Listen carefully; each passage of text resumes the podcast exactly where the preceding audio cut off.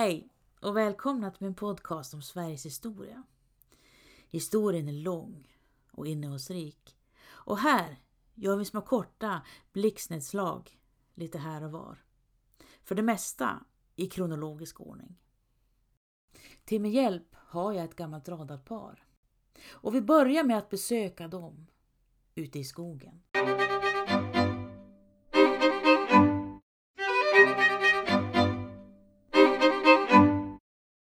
Jag undrar just om Don Quijote och Sancho Panza fortfarande rider runt och fightas med väderkvarnar. Du och jag mot världen är inget lyckat koncept. Antingen stångar man sig blodig eller så vissnar man av grämelse. Få känner till att det finns en mindre upplaga av Don Quijote och Sancho Panza också. De färdas parallellt med oss, men är så små att det knappt går att upptäcka med blotta ögat. Don Quijote och Sancho Panza slåss inte med väderkvarnar, utan sover i dem. Och istället för att kriga försöker de förstå sig på världen, ty annars blir det ödsligt.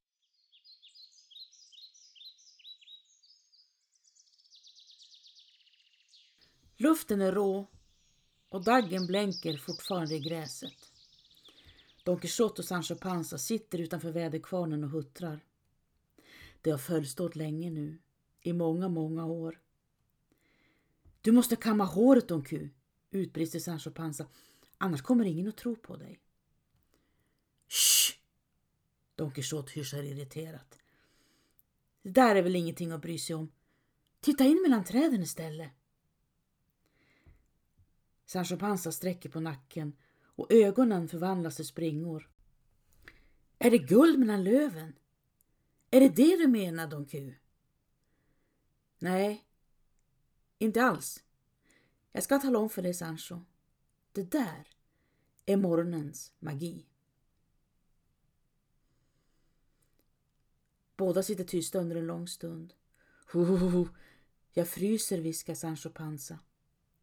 Men kryp in i ponchon då.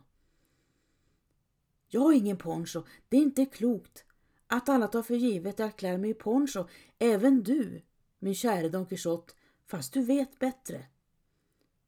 Shh, tyst Sancho! viskar Don Quijote. Du förstör morgonens magi med trivialiteter.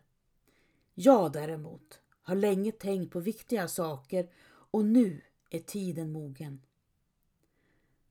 Jaså, det låter allvarligt, säger Sancho Panza och stirrar upp mot kvarnhjulet som tiger och lyssnar. Sancho Panza, utbrister Don Quijote och faller ner på knä. Du som troget följt mig från vindmölla till vindmölla. Gör mig sällskap på en resa i tid och rum och då menar jag tid och rum. Ja, låt oss färdas mot nästa vindmölla, svarar Sancho Panza. Det är nog långt dit, både i tid och rum. Eller har jag något val? Nej, det har du inte, svarade Don Quixote. Vänta bara så ska du få se.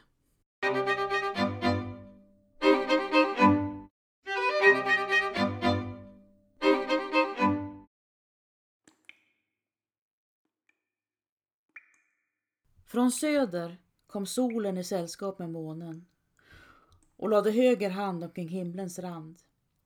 Solen visste ej vad salar hon ägde. Månen visste ej vad makt han hade. Stjärnorna visste ej vad det skulle stå. I begynnelsen fanns Ginnungagap, en enorm rymd av tomhet. På ena sidan låg iskalla Nifelheim och på den andra glödde Muspelheim. När kyla och hetta möttes i en våldsam fusion skapades jätten Ymer som senare blev världen. I mitten av världen står livets träd, Yggdrasil.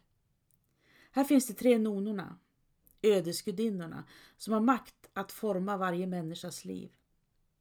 Nornans skuld spinner på livstråden tills hon klipper av och den olycklige måste resa över floden Göll ner till dödsriket. Skapelsen här sker ungefär i samma takt som i andra berättelser. Och till slut är det dags för de första människorna. Oden och två andra gudar, Höner och Lodur, får syn på två trädstammar som flyter i vattnet. De drar upp stammarna på land och skapar de första människorna. Oden ger dem andning och liv. Höner genom förstånd och rörelse och lodur genom känslor och sinnen. Vad de heter? Deras namn är Ask och Embla. Efter oändligt många år av lava och is gör de första biologiska människorna intåg i det som långt senare kommer att kallas Sverige.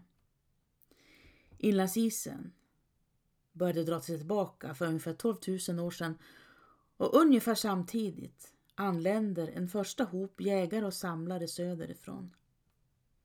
Samtidigt vandrar en annan människostam ner från nordväst. Stammarna möts och så småningom blir människorna bofasta jordbrukare.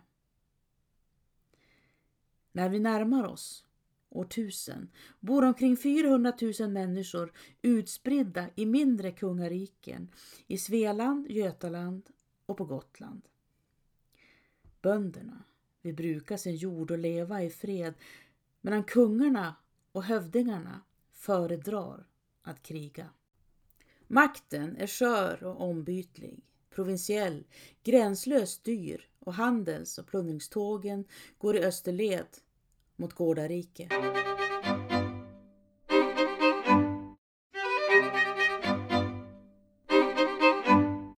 Erik Segersäll väljs till småkung över svearna omkring år 970 och visst går det att utöka sin makt. Hans territorium växer till att omfatta även Östergötland och Västergötland och en viss tid också Danmark. Och i resten av Norden, hur ser det ut där? Rörigt. Danmarks första kung heter Gorm den gamle och i Norge har vi Harald Hårfager. Inga kvinnor, ropar Sancho Panza. Nej, ingen utom Erik Segerstedts hustru Sigrid Storråda.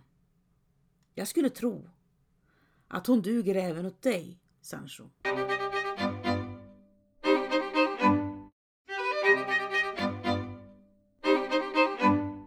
Det har länge tvistats om Sigrid Storråda verkligen har existerat i kött och blod eller om hon bara är en mytisk figur. Äsch, man ska aldrig förstöra en god historia, säger Sancho Panza. Sigrid Storråda är så självsäker och storrådig att Erik Segersäll skickar henne söderöver att styra över kungaborgarna i Västergötland. Där drar hon sig tillbaka och lever ett bekvämt liv. Men så blir Erik Segersäll sjuk och dör i Gamla Uppsala. Plötsligt är Sigrid omringad av friare. Hennes börd gör henne högattraktiv men Sigrid blir irriterad och kallar till sig det mest efterhängsna. Norske småkungen Harald Grenske och Knas Vissavald från Österlandet. Hon kallar dem till sig och bränner dem inne för att lära utländska småkungar att sluta upp med att ränna runt och fria. Norske kungen, Olav Tryggvason, friar också men vid ett senare tillfälle och då accepterar Sigrid honom. Olav ger henne en guldring men när Sigrid upptäcker att ringen är av koppar och bara förgylld blir hon mäkta irriterad. Olav Tryggvason har redan tagit dopet som kristen och kräver att Sigrid ska göra detsamma. Men när Sigrid vägrar smäller han till henne över ansiktet och kallar henne för hundhedning. Det skulle han inte ha gjort.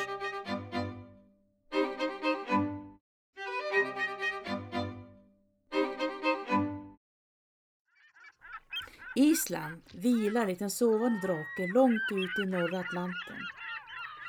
På 700-talet börjar eremiter och iriska munkar söka sig hit. Här finns det gott om fisk och fågel, men det är ont om frestelser.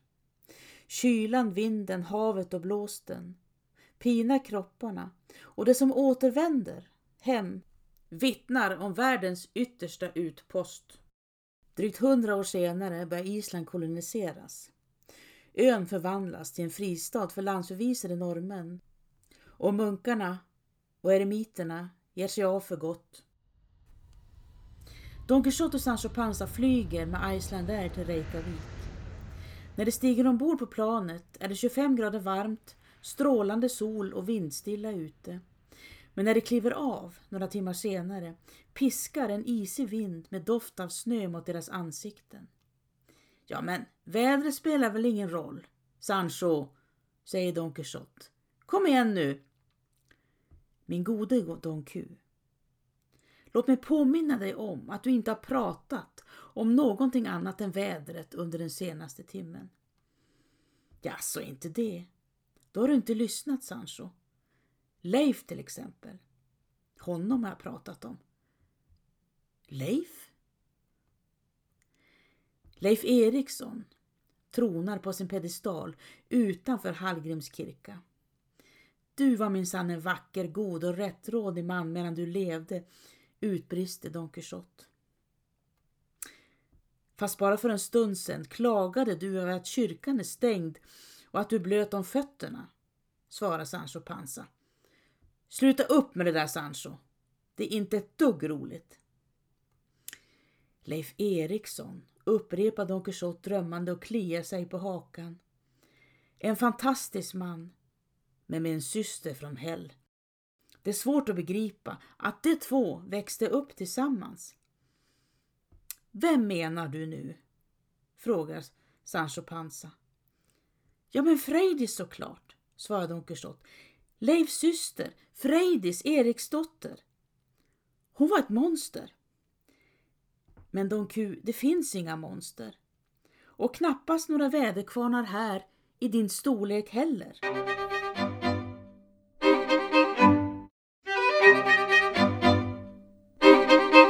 Erik Röde kom till Island omkring år 960.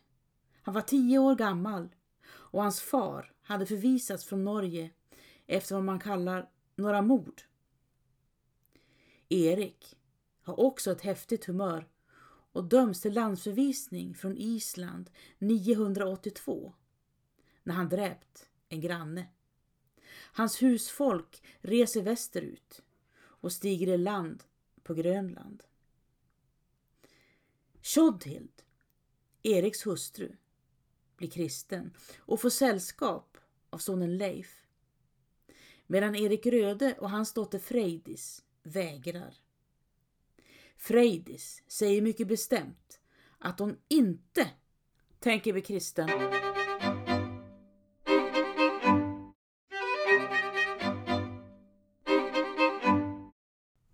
Leif Eriksson är en fredlig man med ett gott anseende. Han gör flera resor till Vinland och grundar en liten koloni. Syster Frejdis reser också till Vinland. Frejdis var gift med en man som hette Thorvald. Hon var mycket högmodig, men Thorvald var en obetydlig man. Frejdis övertalar två bröder Finnborg och Helgi att resa med hennes husfolk mot Vinland och lovar att de ska bli rikt belönade. Frejdis har fått låna Bror Leifs hus. Men när sällskapet stiger i land vänder hon sig mot bröderna och säger Varför bär ni ert förråd hit? Leif lånade ut huset till mig, inte till er. Bröderna tvingas hitta en annan bostad och relationerna blir frostiga. Det är väl inte direkt fiender, men inte vänner heller. En morgon går Frejdis hem till bröderna och säger att de kommer med ett förslag till dem. Hon vill byta skepp, säger de. Frejdis tänker lämna Vinland och behöver ett större skepp. Bröderna tackar ja och Frejdis återvänder sedan hem till sin sovande make. Frejdis väcker Thorvald och berättar hur illa bröderna behandlat henne med slag och elaka ord. Och du karstackare tänker väl varken söka upprättelse för min skam eller för din egen, säger hon till Thorvald. Thorvald reser sig ur bädden och beordrar manskapet att gripa sina vapen. Sedan går de bort till brödernas hus. Frejdis lät döda alla män som kom ut och alla män blev dödade. Sedan fanns bara kvinnorna kvar och de ville ingen döda. Då sa Frejdis, ge mig en yxa! Man gjorde som hon sa och sedan anföll hon de fem kvinnorna och dödade dem.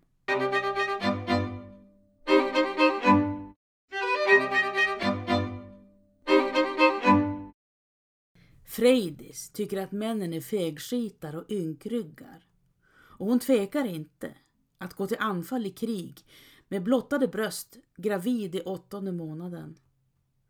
Oh, säger Sancho Panza, Don Q, hon där Frejdis skulle man inte vilja stöta ihop med. Sancho, svarar Don Quixote, du har gått på alltihop. Grönlänningasagan, där Frejdis härjar som mest mellan bokpärmarna, skrevs i slutet av 1200-talet. Där kvinnor vecklades ut lik blodröda varningsflaggor. För alla män att beskåda. Ha, som det skulle hjälpa, frustade Sancho Panza. Jo, Sancho, det har nog haft effekt. Det där förstår jag inte, svarar Sancho Panza och rycker på axlarna. Men berätta, hur går det med Frejdis? Kommer hon undan mordet på kvinnorna? Frejdis begriper genast, medan blodet på yxan fortfarande är varmt, att bror Leif inte kommer att försvara henne. Hon avtvingar alla närvarande löften om tystnad. Sedan återvänder Frejdis till Grönland. Men detaljer sipprar ut ändå, precis som det brukar göra. Och Bror Leif blir så bedrövad att han inte förmår straffa sin syster. Men Frejdis straff blir ändå hårt. Alla vänder henne ryggen.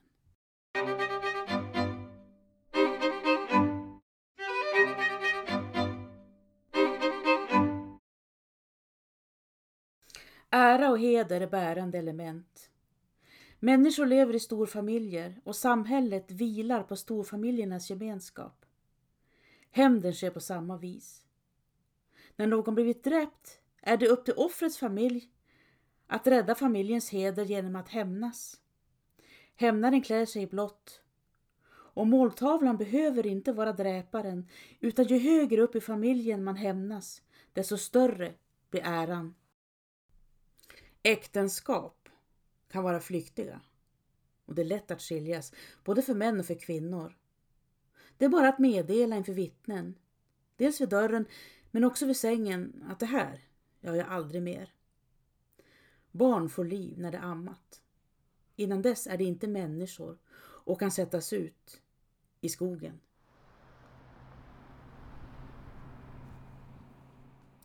Jag såg ett tv-program om en asatroende familj i nutid. Kvinnan var uppvuxen i Missionsförbundet och förklarade Tänk sex, sa hon. Först har du okej okay sex. Men så möter du. Wow! När familjen blotade gick de ut i skogen och för mig liknade det mest en vanlig skogspicknick. Jag fnissade lite i soffan. Finns det här, tänkte jag, men sedan skärpte jag till mig. Varför skulle inte det kunna finnas?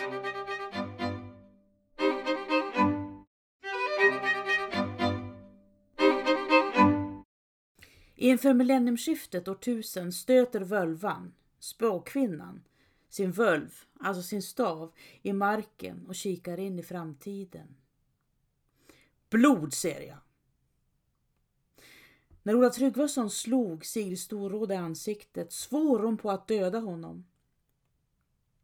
Hon övertalar sin son, Olof Skötkonung, och sin nye man, Sven Tverskägg, att attackera Olof Tryggvason. Det sker ute till havs.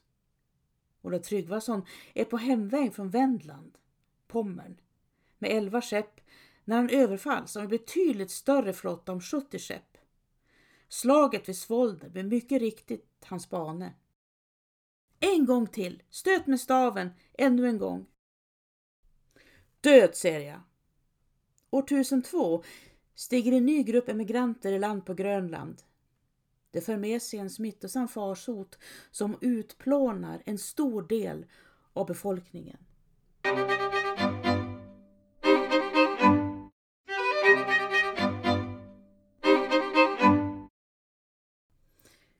Det var allt för idag. Nästa gång möter vi Ragna och Kolbjörn, Freja och Oden i en isländsk saga.